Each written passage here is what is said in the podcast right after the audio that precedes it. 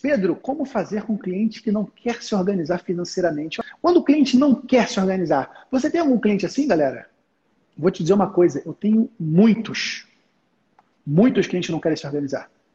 E tu pode apresentar o que for, você apresenta lá o QuickBooks, com informação em tempo real, fala, cara, você não vai ter trabalho nenhum com isso, isso aqui custa muito mais barato você contratar um funcionário, eu faço por você, o cara não quer.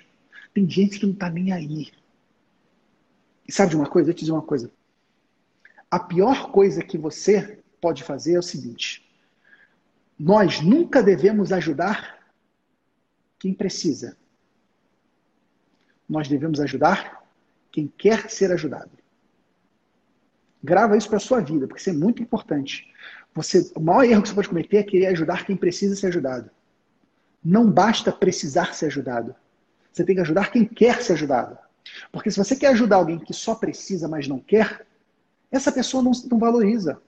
Essa pessoa, ela vê, às vezes, um favor que você está fazendo para ela, ela vê isso como uma ofensa, como uma punição. Ela não faz a parte dela.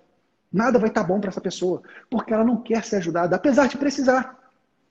Então, uma coisa para aliviar tua alma, para deixar mais tranquilo, só busca ajudar quem quer ser ajudado. Se a pessoa não quer ser ajudada, dane-se.